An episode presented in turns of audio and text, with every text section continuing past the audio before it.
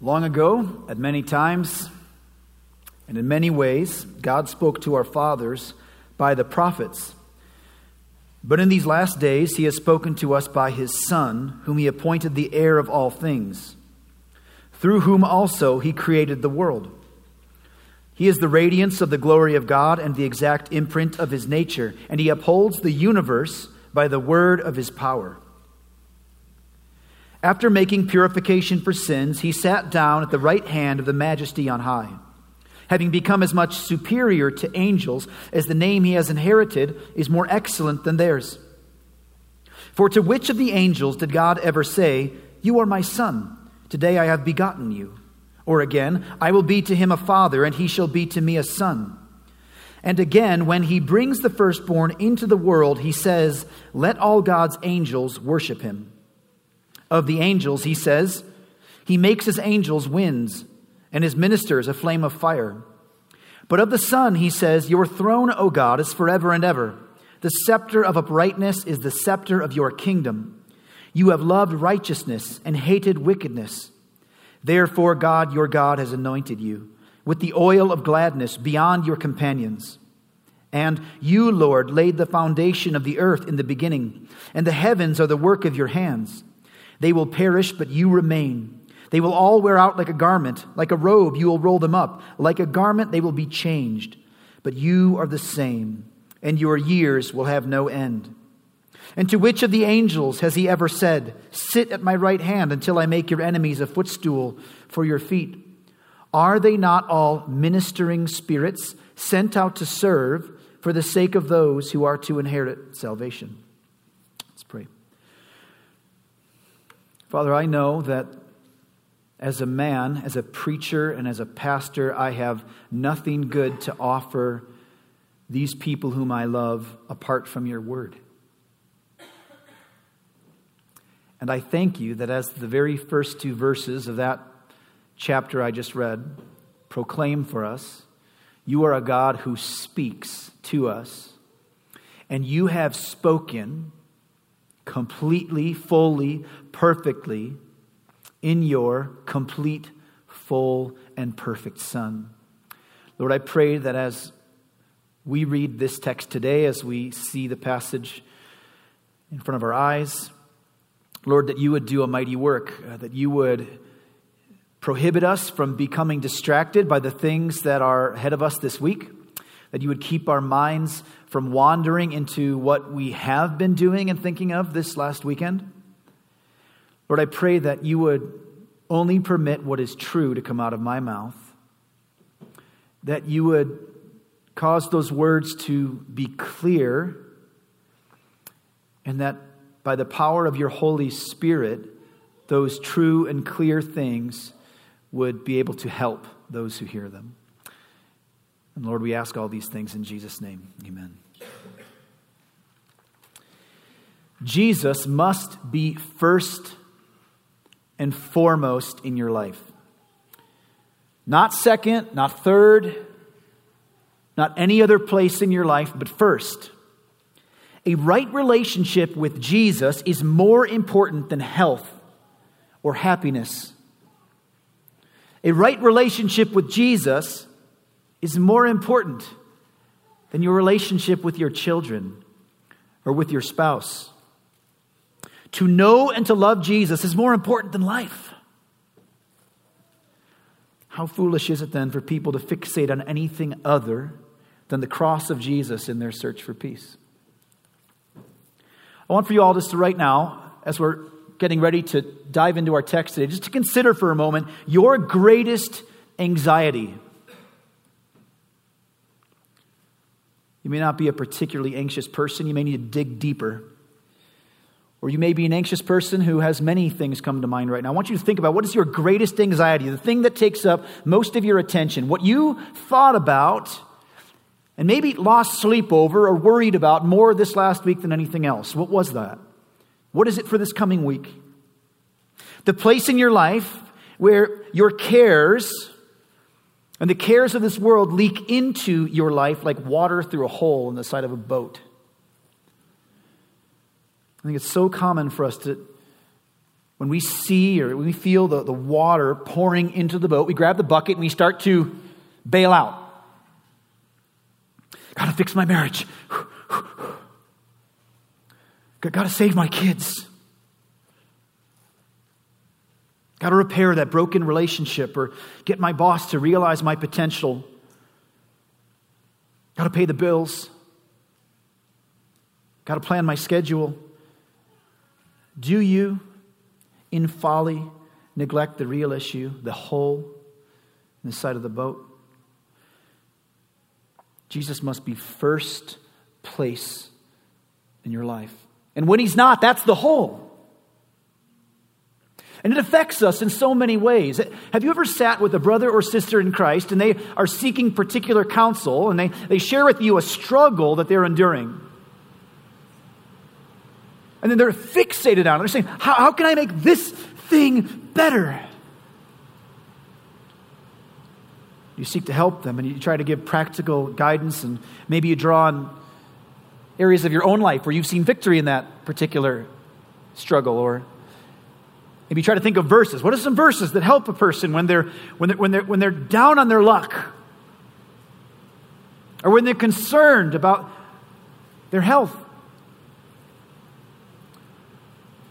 or when their husband just won't love them like they need to be loved, or their wife just will not be in right relationship with them as they want to be. If you've been there with people before, if you've been there yourself in either of those two seats before, you know how prone we are to look at creation? You know it if you've been there. Bailing the water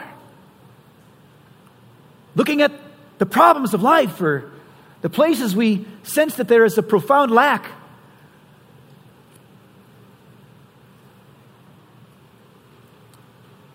If you've helped people through those kind of times before, you won't have had it done that long before, as a believer, you realize that the first place you must go is a person's relationship with Jesus. In other words, what I'm saying, as many of you well know,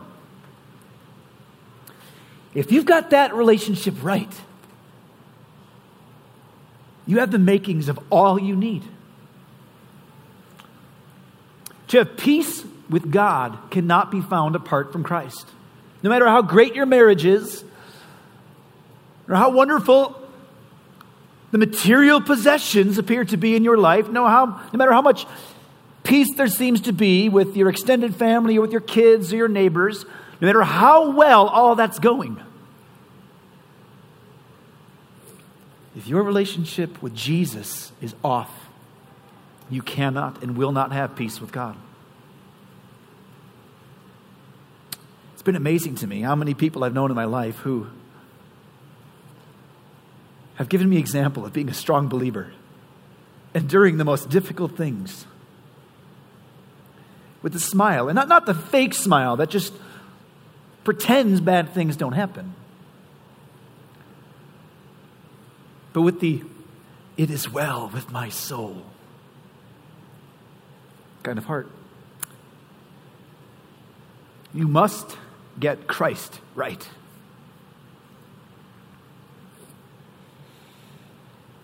The author of our text this morning is dealing with the wrong understanding of Jesus.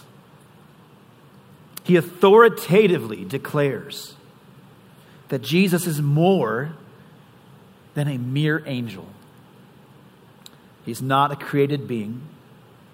And the entire Old Testament testifies that Christ will be far more than just a creature.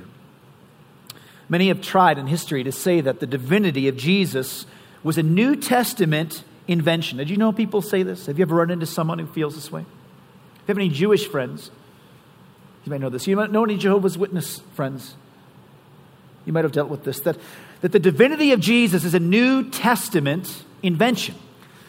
That is, the apostles at some point either got confused or came up with an idea to import godhood to Jesus. So that as they wrote the gospel accounts and the letters of the New Testament, they go, aha, let's, let's start telling people that this man Jesus is actually God. People have believed this all throughout Christian history. Perhaps most notably today, we might think of as a large category of people the Jews. Modern Orthodox Jews today maintain, just as the Pharisees did in the New Testament, that Jesus is not the Messiah. Not only is he not divine, but he is not the anointed one promised from God to be sent into this world. And so they're still waiting for a Savior, they're still waiting for their King. In the first chapter of this letter that I just read from beginning to end, I read all of Hebrews chapter 1 to you. The author makes at least four observations drawn from the Old Testament that foretell that the coming Christ would be more than an angel. In fact, he says right out of the gate, it's going to be more than a man. And now he's going to make the case that not just more than a man, but more than an angel, even. So before we get very far, we're going to do verses 5 and 6 today. Before we get very far, I want you to see why the author is doing this. This is one of those places where the author makes it really clear, both before and after, at the beginning two verses of the chapter and the last two verses of the chapter into the beginning of the next one. He makes it very clear why it is he's building this case for us. He sets up his reasoning in the first two verses. Look at those again. I read them just a moment ago. Long ago, at many times and in many ways, God spoke to our fathers by the prophets. But in these last days, He's spoken to us by His Son. So, here, as we've already seen in past weeks, we've walked through this verse multiple times already. Jesus is compared to the prophets in the Old Testament. The fallible human messengers were used of God to establish the foundations of the religion of the Hebrews. The audience are those who are following, have as their foundation what was given by the voice of man, delivered by these prophets of the Old Testament. But now, in these last days, his message has been more fully revealed through the heir of God, the creator of the universe. That's the first part. We already get the why. Is, so, so now, now, after the author has said, it used to be this way, it's going to be this way, it is now this way in Jesus, he goes on to tell us how amazing and huge and supreme Jesus is. But he makes his point even clearer in chapter 2, verses 1 through 3. Therefore, we must pay much closer attention to what we have heard, lest we drift away from it. For since the message declared by angels proved to be reliable, and every transgression or disobedience received a just retribution, how shall we escape if we neglect such a great salvation? It was declared at first by the Lord. So, do you get it? You see this? The message of the Old Testament should have been heeded. Now, it was tradition at this point, and there are even some passages in the Old Testament that speak to this. We'll get there when we get to chapter 2. But the Hebrews believed that God sent messengers, angels, to come to earth to be the bringers of the message of the Hebrew religion to the people that was then delivered by the prophets and further built upon by subsequent prophet, prophets. So came from angels and through these prophets. So how much more should we turn our attention to what Jesus who is supreme over the angels, has proclaimed. You, you know the principle at play here, don't you? You know the, if, if you should have obeyed this one, how much more this one? You, you know that principle. Imagine getting a letter from your cable company that says on it, final notice. Without even opening, you have a pretty good idea somehow the bill hadn't been paid and you may be prompted to action. But let's be honest. How nervous do you get about that? What's the worst they can do? I got Netflix. What's the worst they can do? You finish meal that night, maybe you have some dessert, and you can't watch that one thing you had thought you'd watch. That's what they've got over you. But imagine then you get a letter from the IRS, and it says, final notice. You'd be much more likely to act and promptly, wouldn't you? Why? Because the authority of the government is much greater than that of your cable company.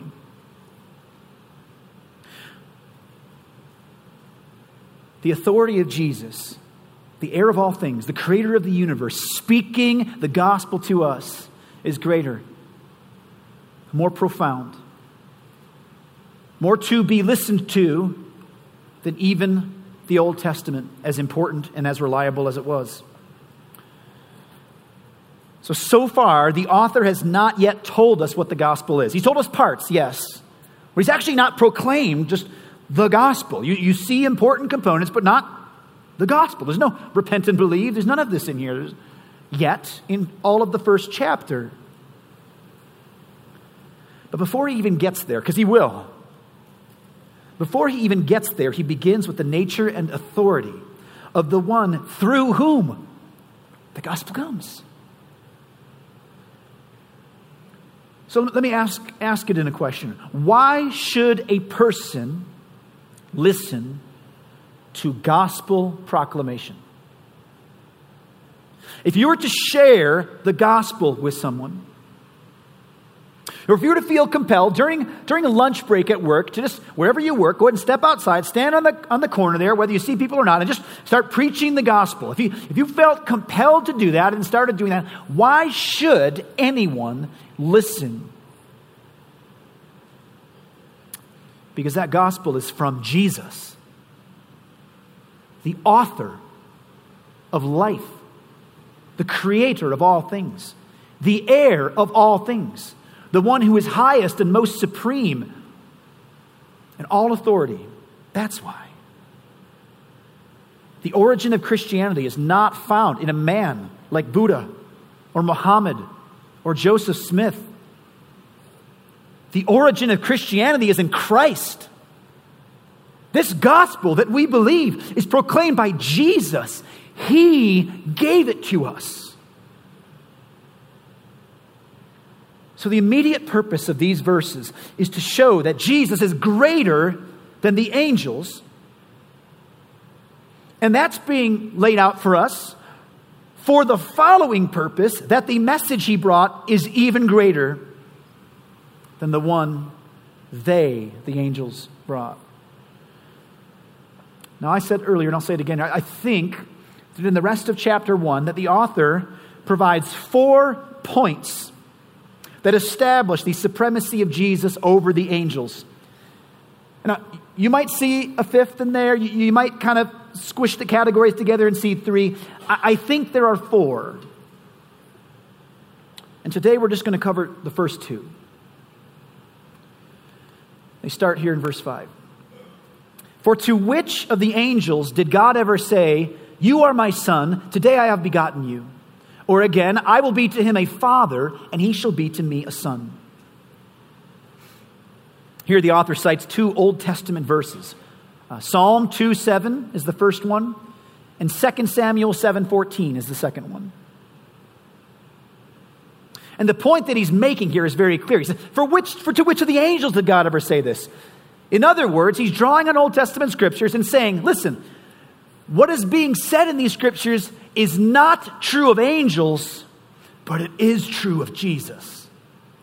See that point? The point he makes Jesus is called a son in a way that the angels are not called son.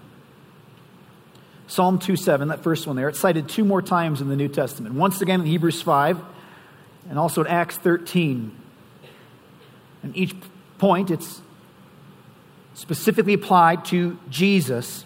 Psalm 2:7 is a coronation psalm. That is, it's the kind of thing that he proclaimed over a king at the point in which he receives his kingship.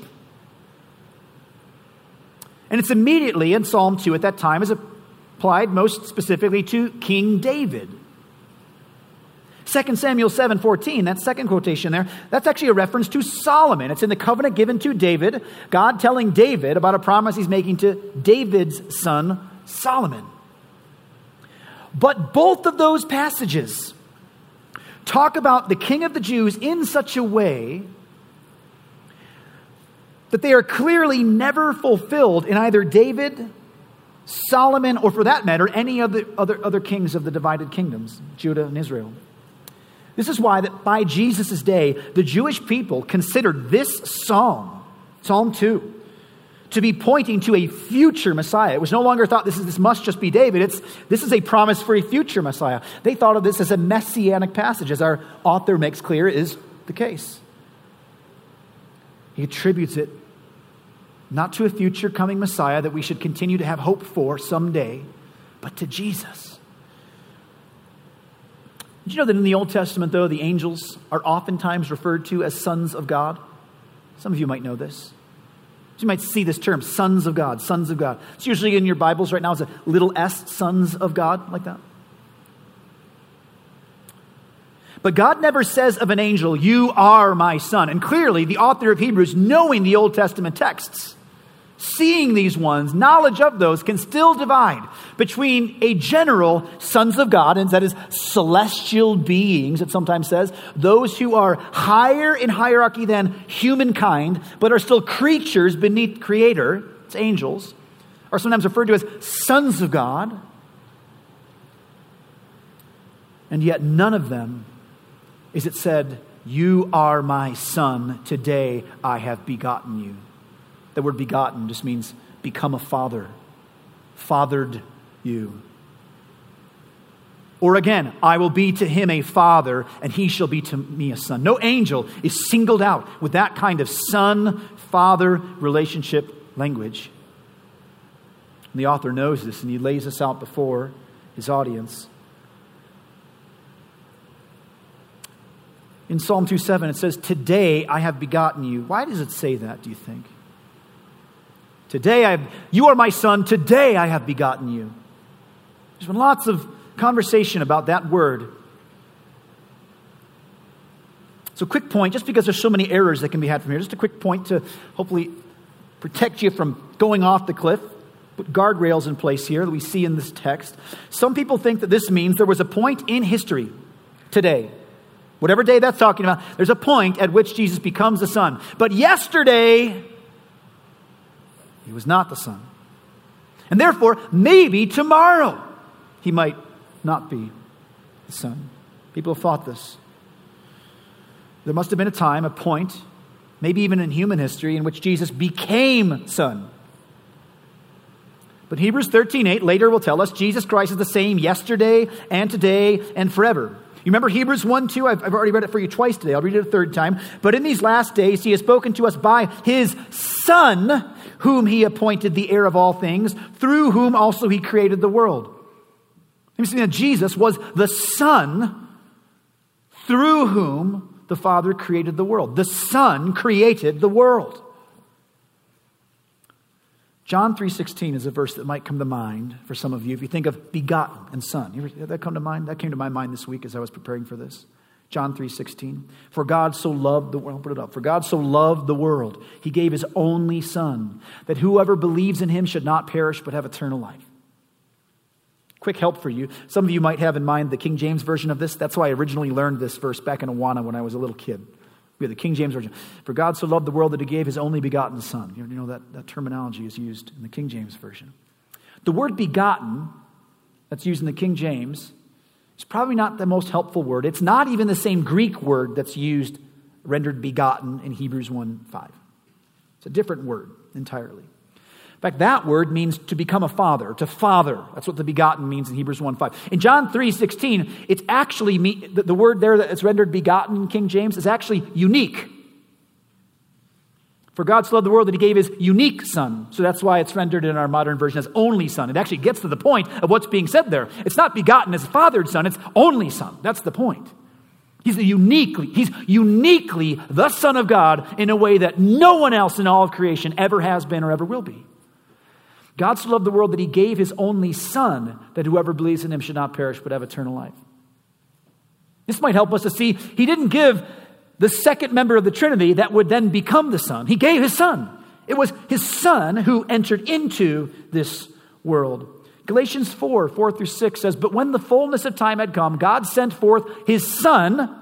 So his Son came forth, who was then subsequently born of woman, born under the law, to redeem those who were under the law so we might receive adoptions as sons. So who was sent? Who was sent to be born? The Son. The eternal Son of God was sent to be born on earth, to be born of woman, as it says. But even a stronger case can be made for Jesus' eternal sonship, that he was always been the Son and he will always be the Son in relationship to the Father. Because look at the words in Galatians 4 4 through 6. God sent forth his Son, born of woman. Jesus didn't become the Son in his sending.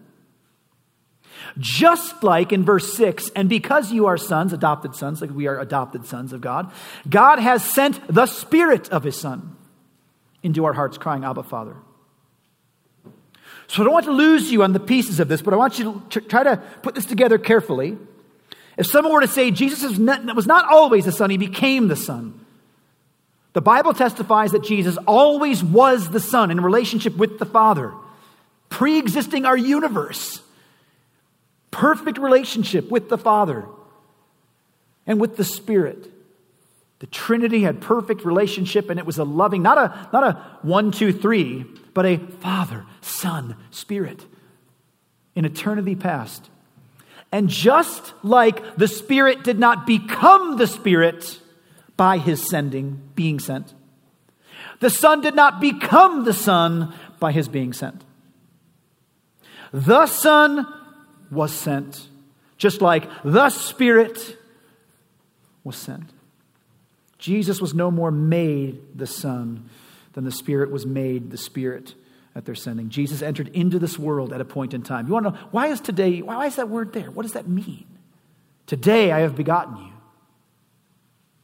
Today I have begotten you. Why would there be a timely point to be made there? I think that the reason it's there is to remind us that there is Jesus, timeless God, enters into time. He came in at a point in time in the incarnation. He lived in points in time. He got baptized at a point in time. He died at a point in time. He resurrected at a point in time. This actually happened. We have dates for these things. It actually took place in our world at a geographical point, at a chronological time. Since the earliest days of the Christian church, believers have been competing against wrong views of Jesus. And this is one of them that has been laid out since very early in church history. One of our very earliest creeds is the Nicene Creed. And by creed, that just means believers were saying there's lots of errors people might think about Jesus. Let, us come up with clarity in language to kind of grab what the Bible says, bring it together, and say it in a concise way so we know what we're talking about. We can, we can, we can come together on a statement of beliefs. So we can get what that means. This is what the Nicene Creed says, written in 325 AD, regarding Jesus. Here's one part of this. We believe in one Lord, Jesus Christ, the only Son of God, eternally begotten of the Father, God from God, light from light, true God from true God. Begotten, not made of one being with the Father. The timeless one entered into time. He has eternally been the Son, and he will forever be the Son. The relationship that is shared between the first and second members of the Trinity is that of a perfect Father and a perfect Son. And the points of these verses being drawn upon and utilized here right now by this author is as he states to make the case that no angel ever experienced that kind of relationship with the Father. But he goes on. And again, when he brings the firstborn into the world, he says, Let all God's angels worship him. So I said before, I think that there are four points being made here by the author, drawn from the Old Testament scriptures that prove the supremacy of Jesus over the angels. The first one, Jesus is called a son, they're not called a son. The second one, Angels worship Jesus, not the other way around. That means that if you and I were just to, were, were, were to peek in through heaven's gate and, and look at the throne room, just to, get a, just to get a glimpse there, what do we see? You know, the Apostle John, in his revelation, wrote what he saw. When he did peer into heaven, you know what he saw the angels doing? Worshiping Jesus. That's what they were doing. In fact, continually, day and night, forever and ever, they lift up praises to Jesus. That's what they do. He is not praising them, they are praising him. He is receiving worship from the angels. So, the second point the author makes is that Jesus receives worship from the angels rather than giving worship to the angels. And he uses this interesting term, firstborn. And again, when he brings the firstborn into the world, he says, Let all God's angels worship him. What do we make of this term, firstborn? It's unfortunate that in some of these most beautiful, amazing, flourish heavy, almost poetic claims about Christ in the New Testament, so many people have tried to find error and build things about Jesus that are exactly the opposite of the intent of the author. Some have seen this term firstborn and clung to it as proof that the Bible teaches that Jesus is created. It means there was a point he wasn't born, so he did not exist, and then he got born, and now he exists. He came into existence at birth in a way that you and I came into existence at birth. And some might just kind of put it together into uh, conception, birth, just kind of push that all together. But the point being that he didn't exist, and now he does exist. He's a creature just like us. And people say, firstborn, aha, right there. That's proof that he's creature like us. Jehovah's Witness neighbors say this about Jesus. He's created angels, various forms of the way they might talk about it, but he's an angel. He's ultimately creaturely rather than creator. But the term firstborn, New Testament, and even more so, Old Testament, can be used to refer to a title having nothing to do with birth at all. In fact, what was significant about the firstborn? You, remember what was significant about firstborn? The firstborn would receive the primary inheritance. That's, that's, that's kind of the point being drawn on. And what have we already heard about Jesus is that he is the heir of God, the heir of all things. He's inherited a name that's greater than the name of the angels. That's the whole point of this author, is to say, don't think Jesus is an angel. He's better. He's greater. He's more supreme. He's not created. Genesis 43, 30. Let me show you there's two places in the Old Testament where firstborn is used of a person in the Old Testament, not meaning birth order, having actually nothing to do with birth at all. The first will be Joseph in the Old Testament, one of the 12 sons of Jacob, sons of Israel. His name will be changed to Israel. It says this is about Joseph after his brothers come down to Egypt and find him in power and prestige. And they're having a meal with him. Look what they said. And they sat before him, they, his brothers, sat before him, before him, Joseph, the firstborn according to his birthright and the youngest according to his youth. And the men looked at one another in amazement. The firstborn according to his birthright and the youngest according to his youth. Look what it says in Psalm 89 27 about David. And I will make him the firstborn, the highest of the kings of the earth. David was not the firstborn, he had multiple brothers older than him. He either had seven brothers or six brothers before him. One of them might have passed away, it's hard to count them. But he either had six or seven brothers ahead of him. And it said of him that he'll be made the firstborn. Again, this is probably to be used as a messianic psalm pointing toward Jesus, who will be called the firstborn. Israel is called the firstborn of God in Exodus chapter 4. Ephraim is called the firstborn in Jeremiah 31 9. Jesus is called the firstborn of the dead in Revelation 1 5. He's not the first person to ever die.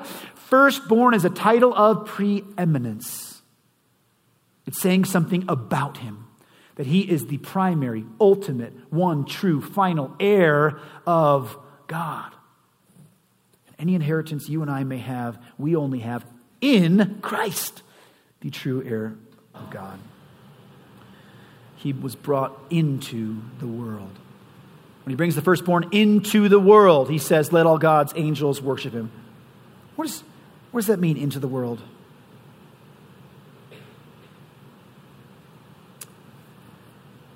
Commentators are divided on this one. It's hard to tell.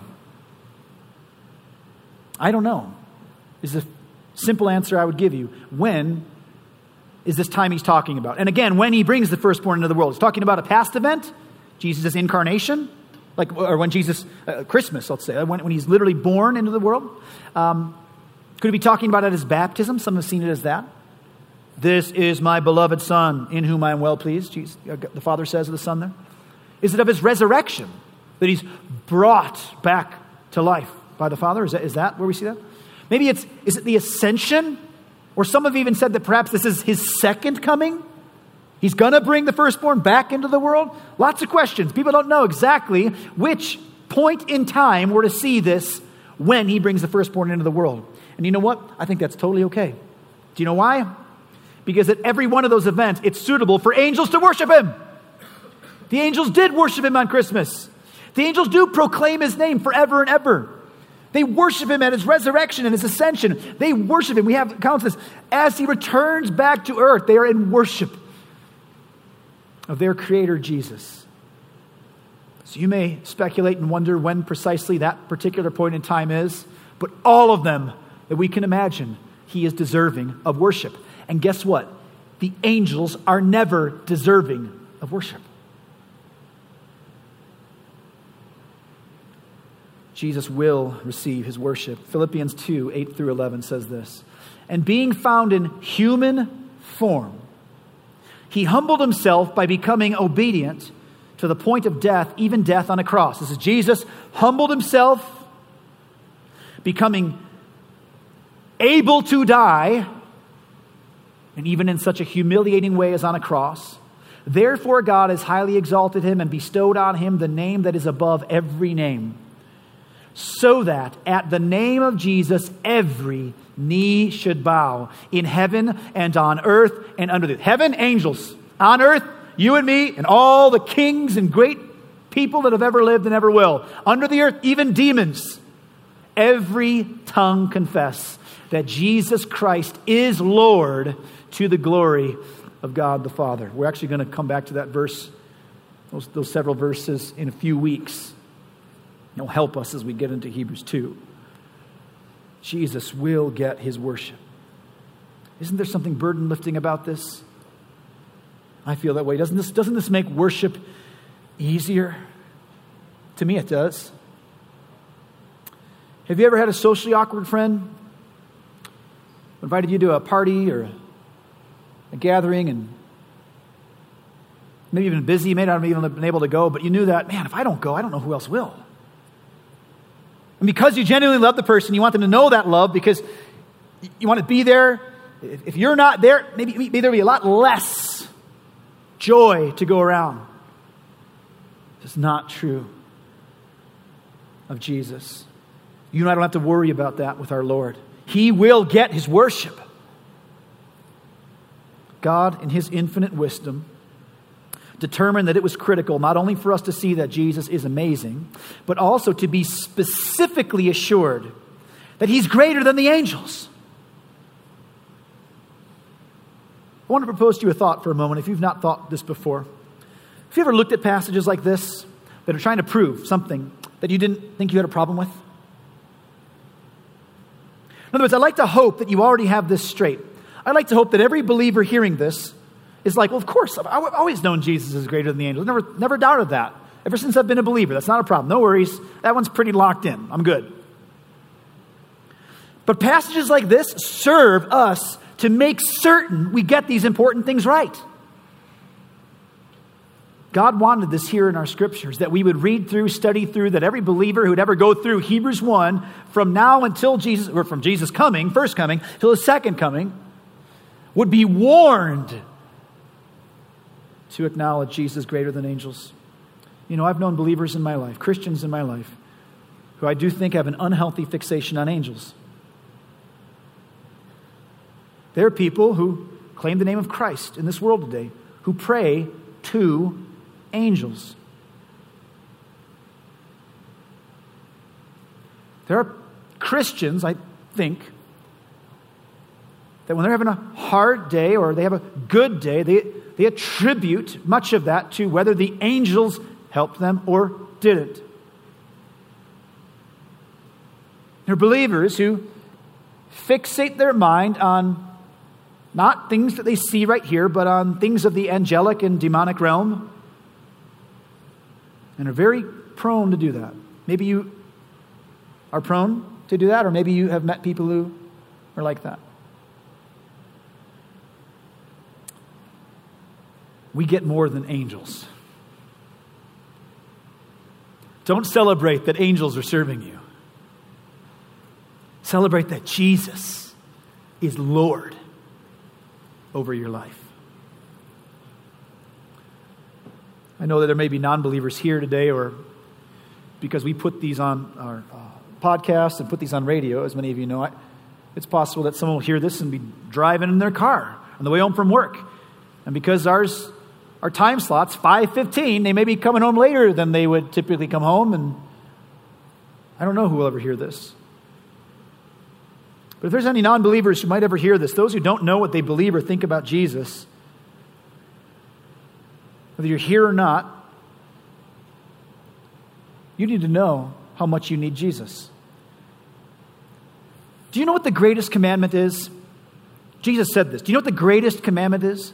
To love the Lord your God with all of your heart and your soul and your mind and your strength. If you were to ask a person, what do you think is the worst sin a person could commit?